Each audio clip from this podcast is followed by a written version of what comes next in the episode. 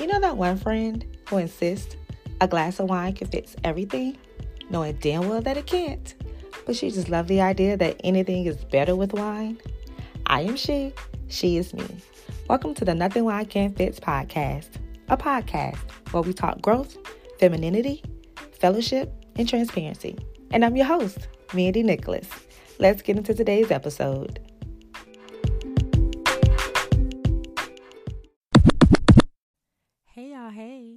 I hope y'all got y'all glasses poured.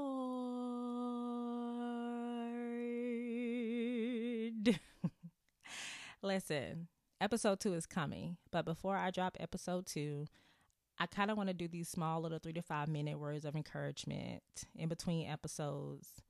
So we're going to put a cork in it. You get it? Put a cork in it, cork wine bottle. Perfect. Okay. So this episode, put a cork in it, is just a three to five minute um episode, I guess I can say, to remind you guys to be great, do great, and to leave your greatness all over the world. But I also wanted to share something with you guys. So before I get into it, I do want to shout y'all out because y'all definitely showed me a lot of love on episode one, God is Love. And if you haven't heard it, um, please go listen to it. Apple Podcasts, Spotify, Anchor. It's on all platforms. Um, follow the page Nothing Wine Can't Fix podcast. So it's really at NWCF podcast on Instagram. But shout out to y'all.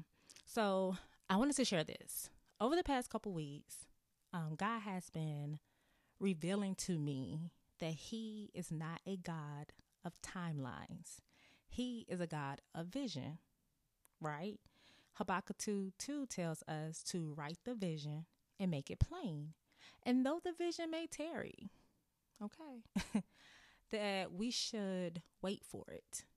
And so, you know, I was thinking, like, as I, you know, read through my Bible and stuff like that, I noticed there was a pattern that God really don't do timelines. And I could be wrong, so all my people who read Bibles, holla at me.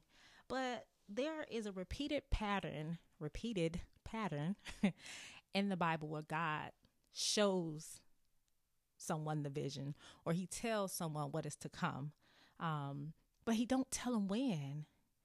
And so it made me think about myself. I'll talk about myself and how I used to put so much pressure on myself to accomplish certain things at a certain age.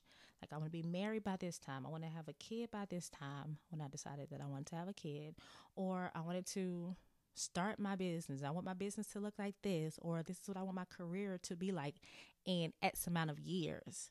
And I had to realize like that in itself is stressful, right?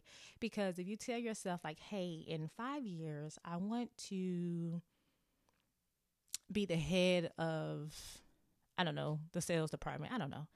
And it doesn't happen, then we get disappointed. And God is reminding me that I am a God of vision, not timeline. So I'm going to give you the vision. I'm not going to tell you when it comes to pass. And the crazy thing about it is like God's timing is not our timing. His ways are not our ways. His thoughts are not our thoughts. And so what I'm realizing is to is to just take a step back and just focus on the vision and focus on taking small steps of obedience okay not what i want to do but of obedience according to what god tells me to do so that that vision can come to pass because what i also know to be true is that sometimes god does things that we can't even explain like you can have person a and person b pursuing the same career. They started at the same spot in the race. And for whatever reason, person A gets there in two years and person B gets there in 10 years. And that's just how God operates sometimes. And then also, too, if we tell ourselves, like, hey, you know, I want to be the owner of a Fortune 500 company in 10 years, God low key probably be in heaven laughing, like, and she don't even know what I'm about to pop that off in a year. Because the God I serve, he does things that we cannot explain.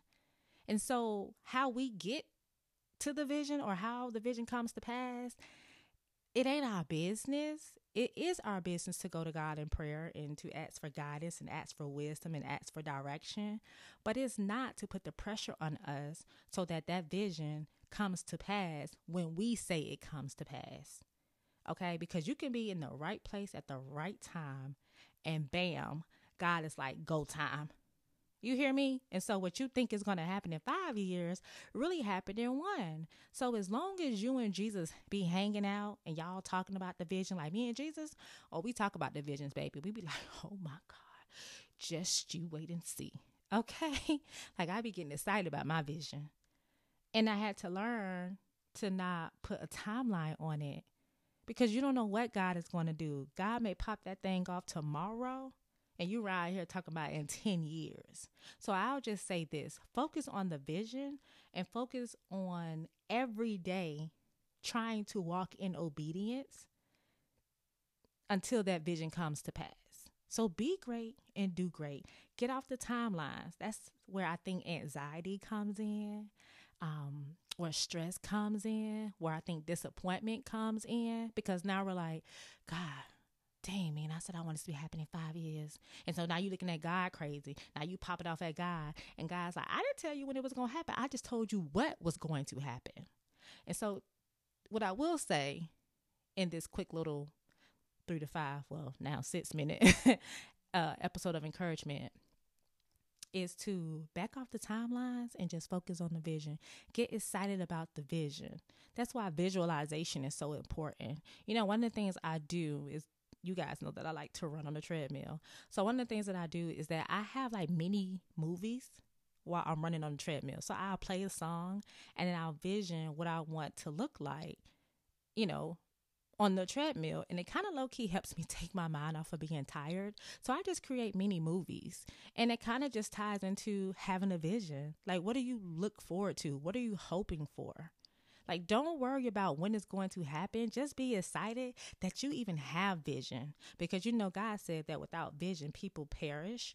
And so just be grateful that God has even given you vision and get excited about that. Get hopeful about that. Find joy in that. Find the peace in that, knowing that your latter days, not your latter days, knowing that your former days are going to be, no, former, right? Latter. I don't know. Knowing that the day is coming, that your best days are ahead of you. There we go. My gosh. Knowing that your best days are ahead of you and get happy off that. So that's what I wanted to share. Um, so until episode two, y'all be blessed.